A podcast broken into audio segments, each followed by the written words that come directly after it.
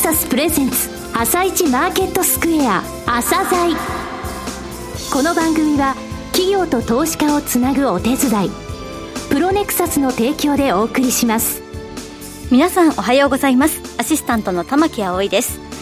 それではスプリングキャピタル代表チーフアナリストの井上哲夫さんと番組を進めてまいります。井上さんよろしくお願いいたします。よろしくお願いします。それでは今日も楽しみな企業をゲストにお招きしております今日ご紹介する企業は証券コード4579ラクオリア創薬です。はい、えー、ラクオリア創薬さんですね。久しぶりですね。3年ぶりなんですが、すね、以前あの、朝鮮セミナーにも出ていただいたんですが、はい、えー、その後ですね、この番組に出ていただいて、えー、えー、朝鮮セミナーやって半年で株価が6倍ぐらいになったんですよ、すごい効果ですね。あの、ベンチャーの中でですね、はい、上司されている薬を持っている強い、えーすごい強いことなんですが、はい、そういう会社さんです。はい、えー、前期、えー、最終利益のところ、黒字まで持ってきました。えー、これまでの歩み、それからこれからの、えー、進む方向性ですね。えー、じっくりお聞きください。はい。それでは、朝鮮今日の一社です。朝鮮今日の一社。本日は証券コード4579東証ジャスタッククロースに上場されているラクオリア創薬さんにお越しいただきました。お話しいただきますのは谷直樹さんです。代表取締役社長です。よろしくお願いします。よろしくお願いします。えー、前回2017年の7月でした。はい。えー、2019年12月、嬉しいニュースですが、はい、そうですね。はい。最終損益が黒字化、えー、ついに果たされたということです。はい、えー、初めて、えー、お聞きになる方もいらっしゃいますので、まずは簡単に遠隔ですね。それから事業内容をお話しください。はい。えー、当社、あの、2008年に創業いたしました。うんで、あの、もともと前身はファイザーの日本法人の中央研究所、はい、えー、愛知県の竹豊にあったんですけれども、うん、その当時の研究者の一部が、まあ、ここで、えー、育てた、あるいは作り上げた薬をもっと育てていきたいということで、スピンアウトした会社です。うん、2014年から2015年にかけまして、研究拠点を名古屋大学の東山キャンパスの中に移転いたしました。うんで、名古屋大学の先生方のいろんなご協力を得ましてですね、はい、えー、ポスドクの方に来ていただいたり、あるいはあの、業界の他社さんからも、うんはい、いろんな方に来ていただきまして、現在あの比率は、ファイザーの出身者が半分、はい、それから、よそさんから来ていただいた転職された方が半分となっております。はいで、事業内容はですね、創薬研究の成果、はい、それを他の製薬企業にライセンスアウトすることで収益を上げる、いわゆる創薬ベンチャーというふうなカテゴリーに属しております。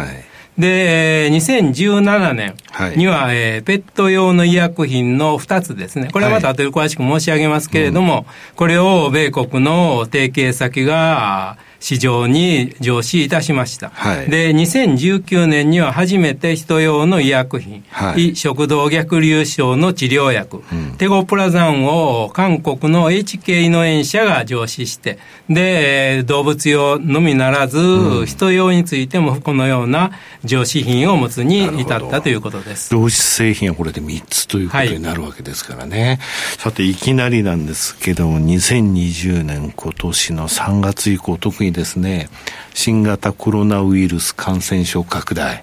この影響って何かありました？そうですね。やはり、あの、もう、軒並み学会、うん、あるいは、あの、シンポジウム、はい、そういうのは、あの、当然中止、今年のもう1月、2月ぐらいからすべて中止になりまして、はい。まあ、いわゆる我々の柱である対外的な活動というのは、やっぱ大きな制約を受けていると。はい、それからもう一つ、あの、研究活動ですね。これもやはり名古屋大学の中にいて、うん、愛知県は割に、あの、緊急事態宣言が割に早く出て、そうでしたね。で、あの、の研究所の方も父出入りがストップ大半の人が出入りストップするような、ねうん、えー、状況になったんですけれども、はい、今のところですね、まあ、そういうふうな対外的な活動はまだなかなかあの従来通りというわけにはいかないんですけれども、はい、柱であります研究活動ですね、うん、これについてはもうほぼコロナ前の状態にほぼ服してい。るというふうな状況になってます。なるほど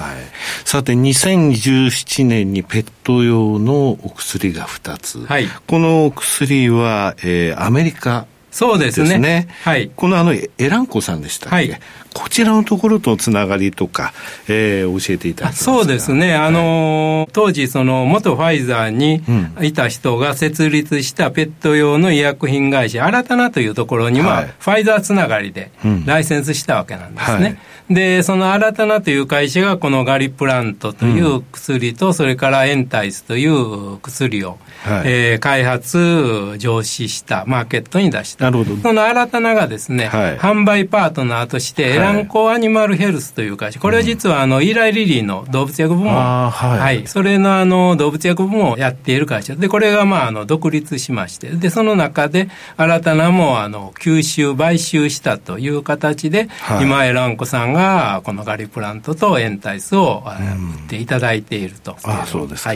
い、まず、そしてお薬の方ですが、ガリプラント。はい。こちらは、犬の、これ、はい、犬ですか？うん、あのー痛い痛いと自分で言うわけじゃないんですけど、はい、足を引きずったりですね、そ、ね、れからあの散歩に出るのを嫌がるとかですね、うんそういうふうな症状が出るんですね。うん、炎症みたいなところを起こして、はい、えー、これはいわゆるそういう炎症を鎮める薬ですね。それであの、副作用が少ないと、あの、そういうような特徴があって非常にあの、好調に売り上げが伸ばしているというところですね。さてもう一つ、エンタイス。はい、こちらの薬というのは、こちらは犬と猫？そうですね、はい、犬の食欲不振を治療するということでですね、うん、今実はですね、猫の、うん、あの食欲不振というかですね、はい、猫のその、腎障害に伴うような、まあ、食欲不振、体重減少ですね。そういうようなところに治すことができるんじゃないかということで、今の順調に、エランコの方で、人でいうと臨床試験ですね。まあ、フィールドスタディですけれども、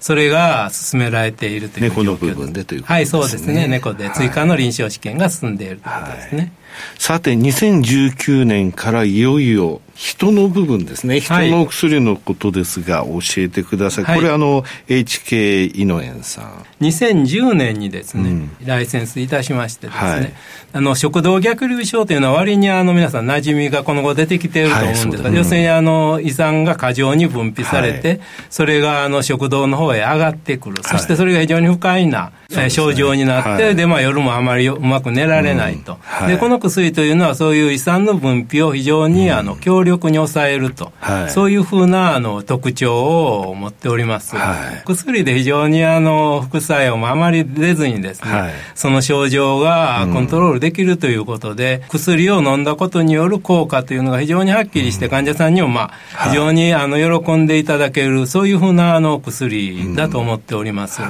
韓国って意外と実は新薬って少ない韓国初の新薬でいろいろ出てはいるんですけど、なかなかその本当に最後までたどり着いたというのはなくて、はい、韓国で30番目の新薬。そうなんですね、で今、非常にあの、まあ、好調なあの売り上げを出しております。ですから、あの、はい、まあ、韓国の医薬品業界にとってもですね、はい、非常にあの、ブレイクスルーな、うん、ブロックバスター的な薬になっているという状況ですね。はい、これは実は、あの、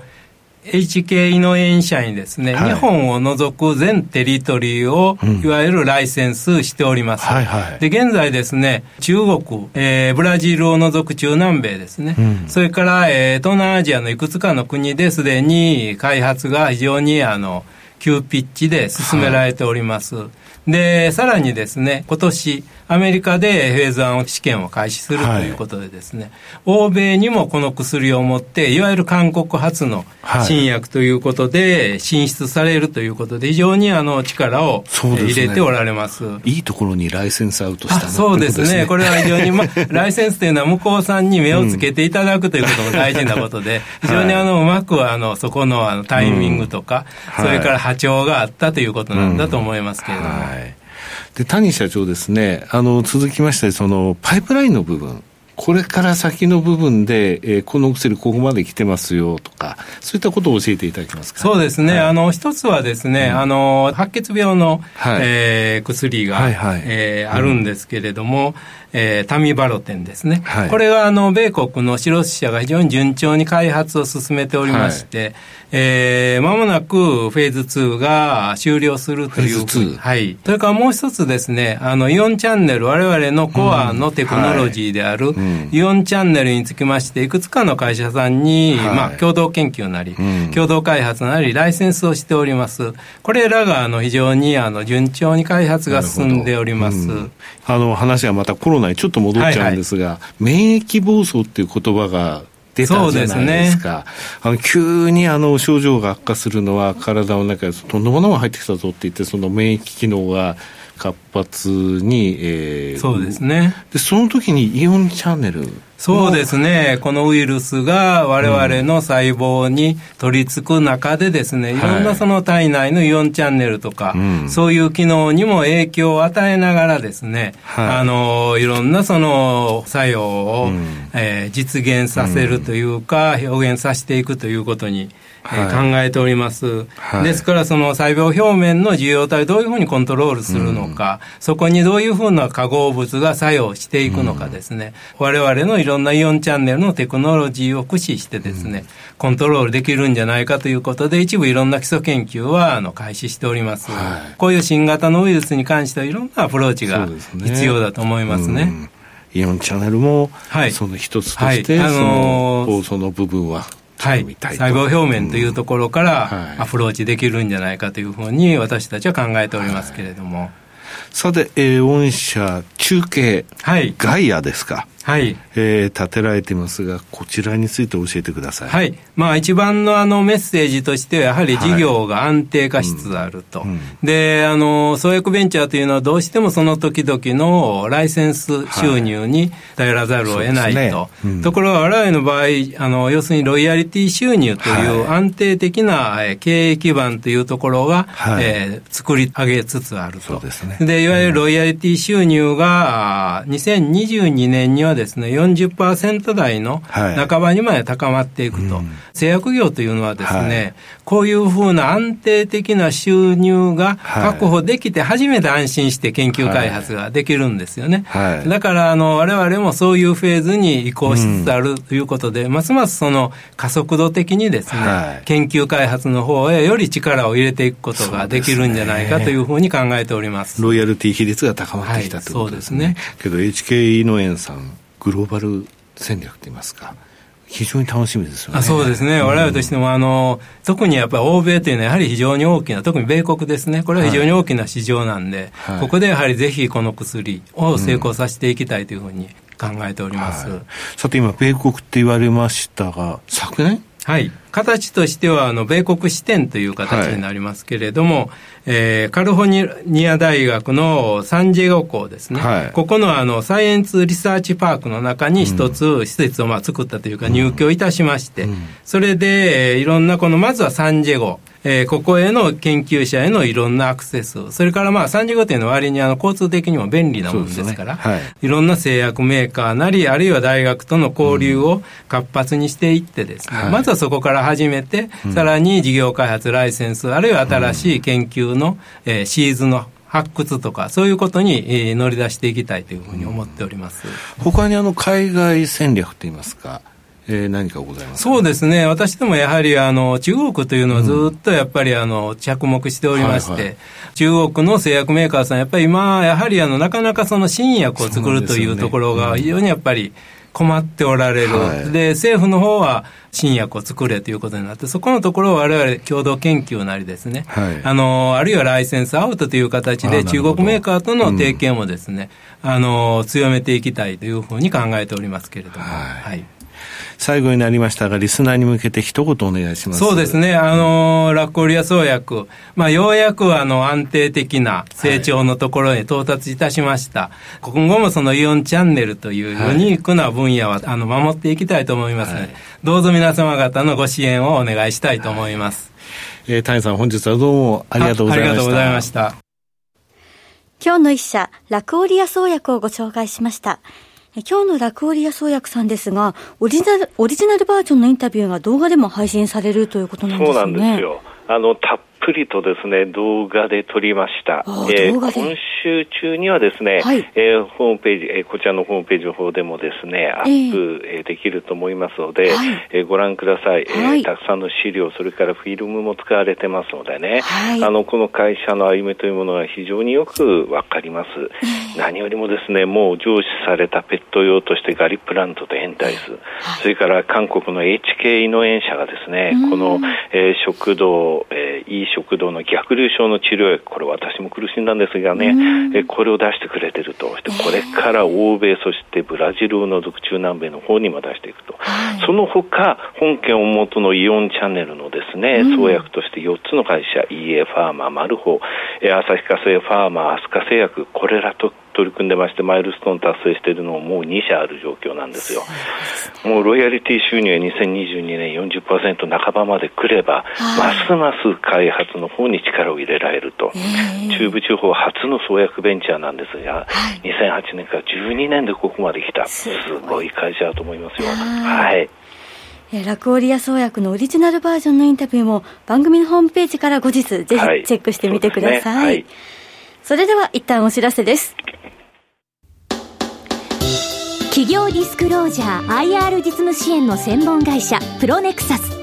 上場企業のおよそ6割2200社をクライアントに持つ。これはアジア証券印刷の時代から信頼と実績を積み重ねてきたからこそ。さらにプロネクサスが目指すのは企業と投資家をつなぎ日本の株式市場を活性化させることです。プロネクサス私たちは個人投資家の皆さんを応援します。井上哲夫今日のストラテジー。それでは井上さん、後半の解説もよろしくお願いいたします。はい、えー、6月の初旬にね、加熱感を言って、えー、そこから一回崩れった後に、ただしここから上か下かっていうと上ですよというお話をしたんですね。うんうん、RSI がそこを打ちましたというお話しましたが、はい、えー、5月15日と7月3日、需給的には7月3日までの数字が発表されてますのでね、はい、ここ見てみますと日経平均は2269円上昇したんですよ。まあ、あの11%なんですが、はい、この間外国人の先物の買い戻しが1兆6888億円。1兆7000億円ですね、うん。はい、がただし現物は9000億売ってるんですわ。うん、そして、えー信用えー、最低の、えー、売り算の減少というものがね、これ、